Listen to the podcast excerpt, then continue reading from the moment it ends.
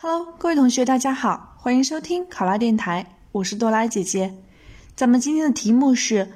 为了提高乡村医疗水平，决定选拔乡村医生进行培训。你认为应如何保证选拔工作的公平公正？考生开始答题。为了确保此次乡村医生选拔的公平公正，达到提高乡村医生技术水平和乡村医疗水平的目的。我将从以下几个方面开展工作。第一，在标准的制定上，要根据乡村医生的普遍水平、综合能力和分布情况来制定选拔标准和各地区名额。在医生选拔的标准上，可以根据从业年限、医疗技术、口碑进行综合考量，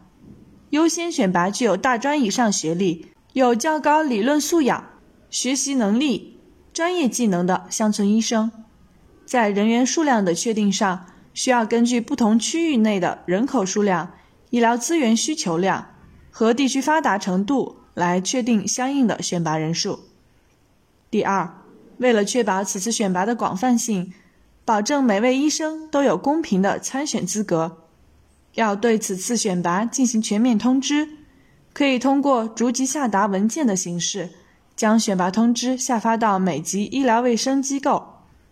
同时利用媒体和平台进行广泛宣传，比如当地的电视台、广播台、医疗专刊以及乡村医院宣传栏，还可以在微博、微信等新媒体上图文并茂的进行宣传，鼓励符合条件的医生认真填写简历，积极参与，踊跃报名。第三。此次报名采取民主推荐和自主报名的方式，以各个区域为单位，明确选拔责任人，确保上报的医生情况真实有效。同时，成立选拔小组，负责审核报名医生的条件和资格。每位候选人必须经选拔小组开会讨论、签字确认后才可报名。对于报名人员条件相当、竞争激烈的地区，可以视情况组织公开考核，考核采取理论考试与实战模拟相结合的方式，包括专业水平、职业素养等方面，把考核结果作为选拔的依据。第四，人员名单初步确定后，将此次选拔的标准、选拔的过程以及结果进行内部公示，并向社会公开，同时。公开监督举报电话，对于结果有异议的群众，可在七个工作日内进行监督举报。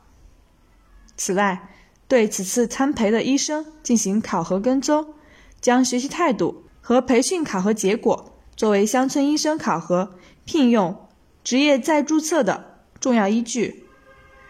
确保经过培训的乡村医生重新走上岗位后技能得到提升，同时。为了提高乡村医疗水平，要向上级部门建议适当增加基层医院的编制设置和加大财政倾斜力度。考生答题完毕。想要获得本题的思维导图以及更多的公考资讯，请关注“考拉公考”微信公众号。上考拉，考上啦！我是多拉姐姐，咱们下期再见。